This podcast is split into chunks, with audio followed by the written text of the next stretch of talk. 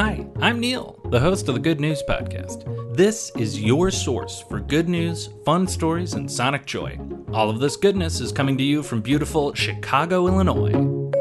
Today's good news comes to us from forests on the continent of Africa, where, if you are very fortunate, you might just bump into an African forest elephant.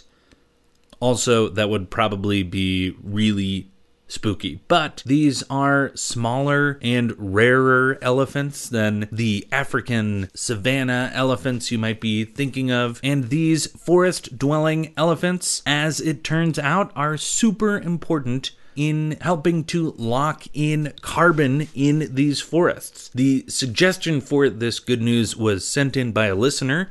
Thank you, Rob.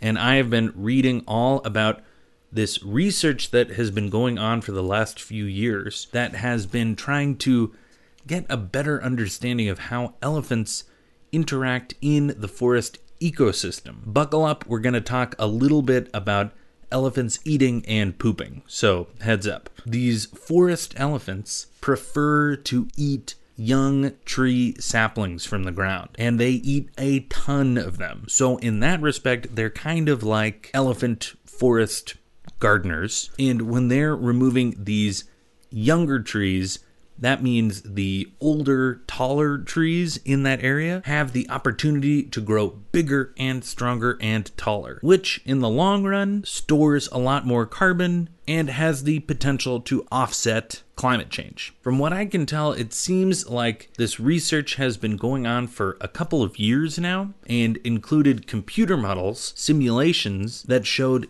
if these elephants were removed from a forest, their ability to store carbon dropped between 5.8% and 9.2%, which is a pretty considerable dip. So we want to keep these elephants around. They are critically endangered, I'm sad to say, but new research like this comes out all the time about the various many ways that animals help combat climate change. And the hope is that the more we learn, the more we understand that we need to keep these creatures around. Not just because it's the right thing to do, but there is definitely some selfish for humanity reasons too. So, thank you to all you African forest elephants out there. Your dining habits are doing some hard work sequestering carbon, and I appreciate you.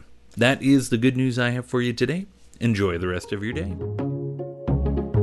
Thanks for listening. If you've got good news or an idea for the show, amazing. Send an email to hello at thegoodnewspodcast.fm. While you're at it, follow us on Twitter at The Good News Pod.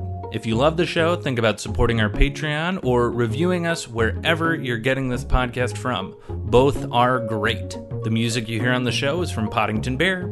Have a great day.